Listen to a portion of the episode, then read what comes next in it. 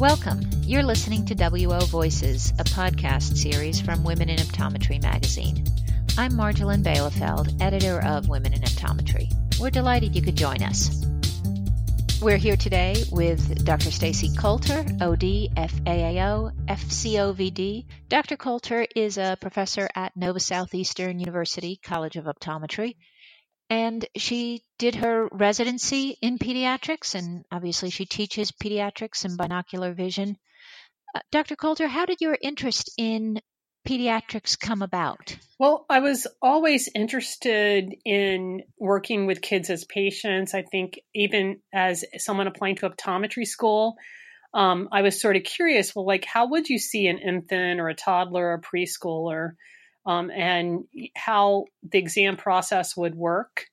Um, I think when I went through optometry school and I took courses and did clinical training in the area, um, one of the things that impressed me is in pediatrics, um, we can actually actually correct or reverse um, many of the vision problems, um, even some of the ocular health problems, um, because we are, are, you know, time is on our side, early intervention, and a lot of kids um, are very healthy. So if we can catch the kind of vision problems and congenital problems early, um, we can get rid of them. And so that was really appealing as well. Um, and then also the fact that in pediatrics we can make such a big difference, not just in the just in the individual's vision, but in their development and you know academic pursuits, and even you know eventually what kind of career they might have as an adult. So I, th- I thought that was very powerful. That is powerful. And how did you become comfortable with small children? Because I'm guessing you see some very young. I children. yeah, I, I I think you know obviously that's kind of the hopefully clinical training as you see i was privileged to do a residency at um, pco which is now salus and i worked with some outstanding clinicians uh, during that year and so i got to kind of see how they work with kids who had everything from you know, amblyopia, lazy eye, eye turns strabismus, and then even, you know, very serious conditions like HIV um, with ocular manifestations. I, I got to observe with them and collaborate with them. And that was a very positive uh, experience. And then um, when I continued my career coming to Nova Southeastern University in South Florida, um, I had a lot of experience seeing patients directly as well as working with students and then eventually residents. And I think that you do over time um, have the opportunity to get better as well. So it's sort of an ongoing process.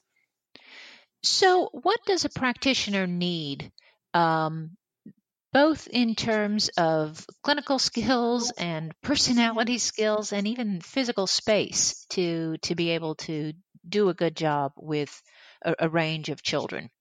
Well, someone told me very early, actually during my residency, that people who saw kids had to be very good clinicians because they had to be fast and they had to be um, able to go by their clinical findings when they weren't necessarily getting a response from a child mm. um, that they needed to do a test. So you know, for a kid who's very young, like an infant or a toddler, or even an older kid who is not necessarily giving you reliable information, it their findings needed to be highly accurate.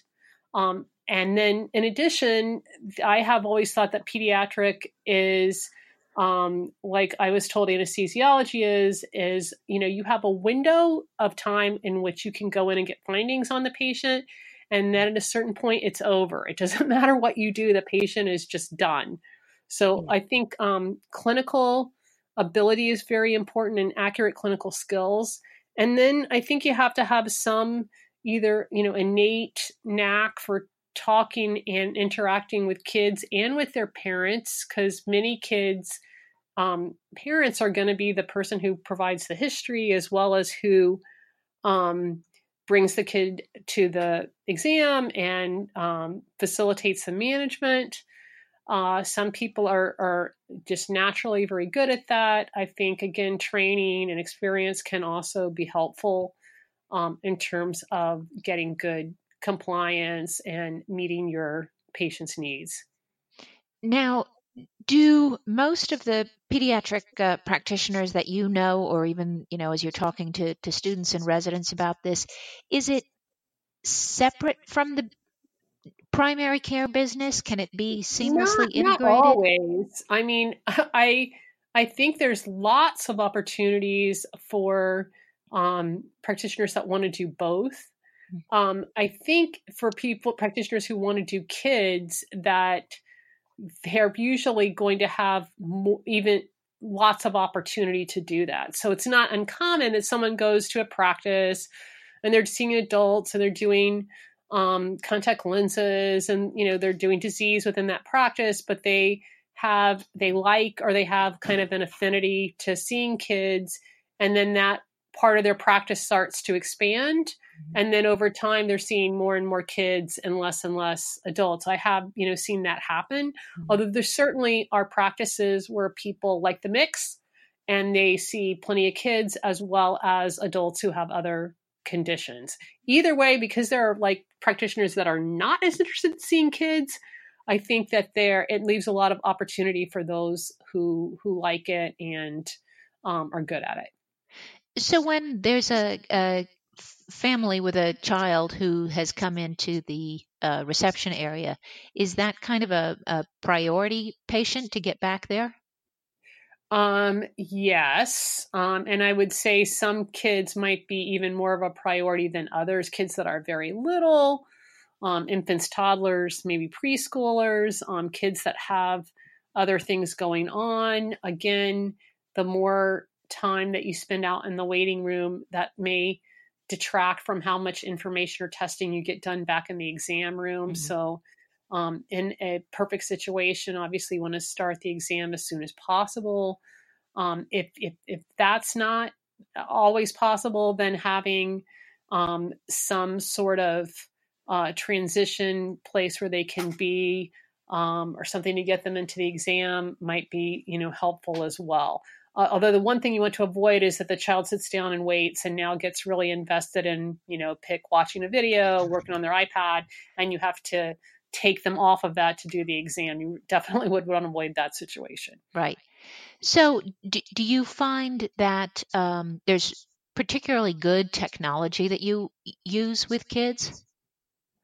Um, I think yes. Um, interestingly enough, I mean there are technology in terms of um, re, you know like refraction like auto refraction um, and screeners those technologies are not 100% accurate but they might be helpful with certain um, certain cases. They might point you in a general direction. Um, they might enable you to get part of the information that you need I actually think the um, the technologies that may be even more exciting right now are some of the um, imaging technologies that are coming out that are out for adults. So, where, for example, like a visual field, we we still, you know, it, it can be tough to get a visual field on a child who needs one who's um, uh, younger than eight years old. Um, we now can do like OCT. We have other digital imaging technologies that we can do very quickly and even with very young children and get some information in terms of looking at um, ocular disease conditions. So uh, I think I think technology is going to be increasingly important. Mm-hmm. Um, and I think that the refraction side will continue to develop, although it certainly doesn't replace, you know, traditional um, retinoscopy and other types of testing. Um, but the uh, ocular disease technologies, I think, are, I, I find when I'm in clinic, I use those more and more. That's interesting. And when you talk about this too, it, it makes me think of, you know, kind of the um, conversations going on now that there are more and more refractive exam technologies that are available online and things like that. But what Correct. you're talking about with these children, especially ones with amblyopia right. and strabismus and, and other conditions, there's there's no technology that will let the parent help these kids at home. No, there really isn't. And even like, I mean, even if they like, we have um, patients who come in and they have like their vision screening results and sometimes they'll even say well we you know we think that the refractive error is this but most of those, even the best technologies, they're they're not always. I mean, they don't. They're not accurate enough to replace an exam. Mm-hmm. Um, and and then even things looking for. I mean, we have great technologies now. We have like there's a, there's like the spot screener, which is wonderful for screening, and the kid can even move around, and it has lights, and it literally has you know sounds and you know it, it's interesting and you can get a reading on it which makes it really useful but it's not accurate enough to replace an exam so i think there's still clearly even though we do know that we have technology coming into um, our our space i mean i think that there's certain parts of um, pediatric vision practice it, it cannot one point that you you made too is is it's there's already some um, differences in approach when you're dealing with any children, but when you're dealing with nonverbal children, right, that becomes even more pronounced. Right, and in fact, um, you know, uh, children, individuals with developmental disabilities are a not insignificant part of the population. Um, we know from lots looking at lots of publications and even medical literature that they're often, uh, for many conditions, are even at increased risk for having vision and ocular health problems. So they, you know, they're more likely to have something that needs to be addressed. And we actually, you know, one of the areas of agreement in in uh, optometrists and ophthalmologists looking at recommendations for care is that group um, you know, there's recommendations for screening, but we clearly agree with medicine that these are the kids who have neurodevelopmental disorders, they need to, you know, not rely on screenings. They need to start with a comprehensive exam. Um, and so they may very well be in a practice needing to be seen. And I, I know when I talk to some of my colleagues that are in um, optometrist ophthalmology co-practices. So there, it's a it may be a group practice with um, half optometrist and half ophthalmologist.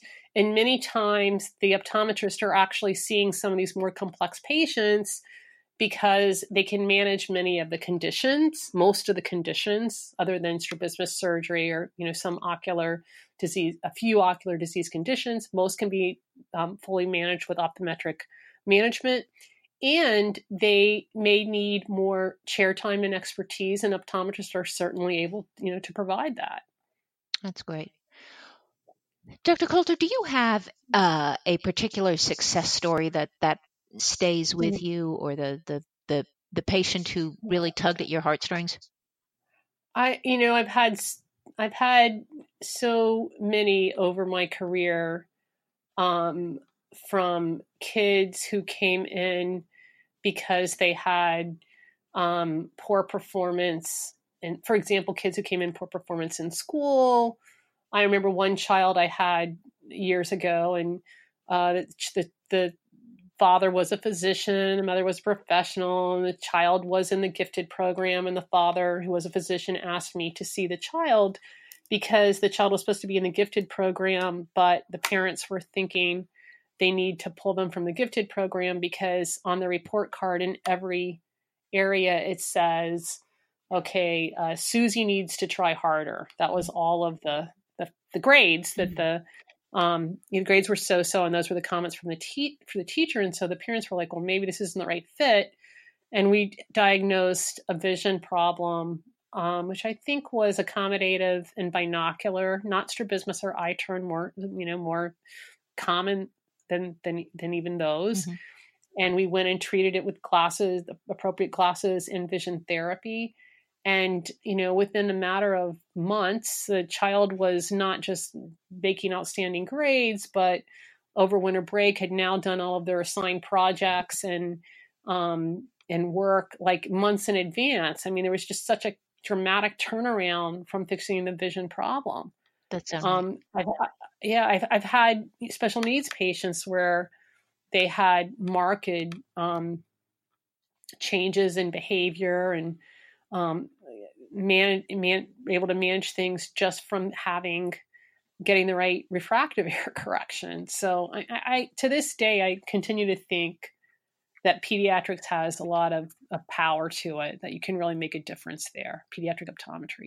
The other thing I see is, I mean, for optometrists who want to, you know, build a, a primary care practice is, you know, once you establish that strong relationship with the patient and you have the confidence of the of the parent because you've successfully treated um, the child's vision or ocular health condition, oftentimes the uh, parent then may be even more coming to interested in coming to you as as another patient.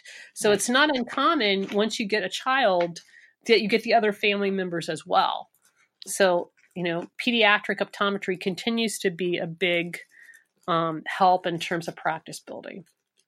So if you want to be if you want to draw more pediatric patients to your practice, what what are some things perhaps that you should be doing and also what should you not be doing?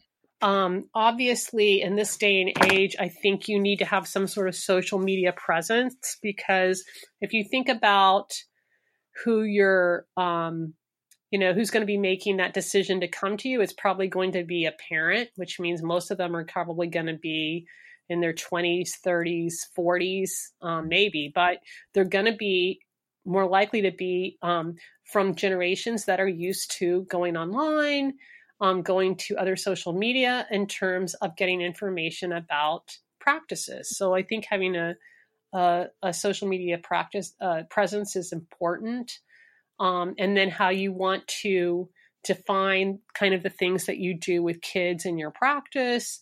Um, whether it's just primary care, whether you offer, you know, specialized um, services in vision therapy or uh, management of uh, progressive myopia or some other areas, you definitely would want to highlight that.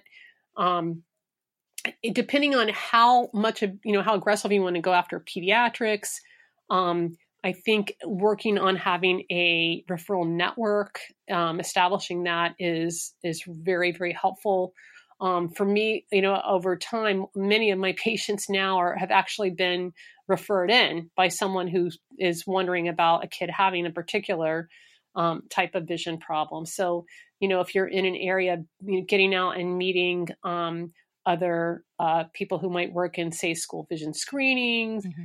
Um, parent groups, uh, therapists who are working with kids who have um, uh, other kinds of needs, needs, you know, speech therapy or occupational therapy can be um, really helpful.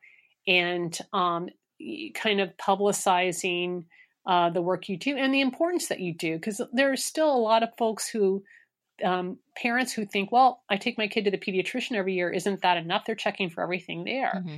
so um, i think um, using social media as well as um, direct contact or meeting with groups to kind of um, differentiate your practice and um, inform people of why pediatric vision care is so important are, are all you know kind of strategies that you can that you can use.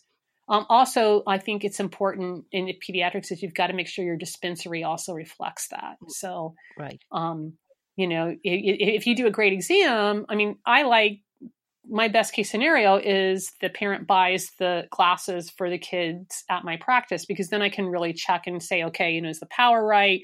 you know if they have a bifocal is it in the right place do the frame fit you know i, I feel like i have the most control quality control mm-hmm. over what the child's going to actually be wearing but then that means you need to have like a decent frame decent selection in your dispensary um, so that you can uh, meet the needs of what parents are looking for. And the kids frames are so cute these days. Yeah they're great choices you know. Yeah, they really they're wonderful. Um, and is there is there a caution though? I mean, is there something that you know you just can't jump in and start doing?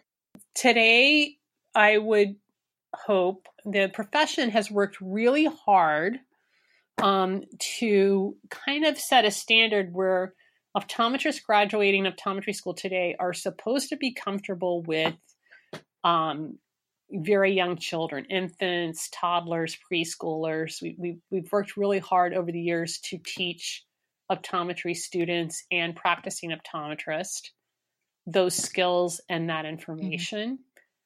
Mm-hmm. Um, there could be, you know, cases that are more complex in terms of um, kids that have particular medical conditions or particular, you know, uh, to, um, systemic conditions in terms of developmental delays or other um, other you know co uh, morbidities that are sort of going along with that where you might want to get more mm-hmm. experience mm-hmm. um, uh, i could see that you might want to get more training in terms so if you want to do like um, certain pediatric contact lenses for example that might be an area where you need to kind of fill in beyond what you learned in um, optometry school. Not to say that you couldn't do routine fits, but if you wanted to um, infant um, aphakics or, or other types of more involved contact lens fits, then you might need to get some advanced training.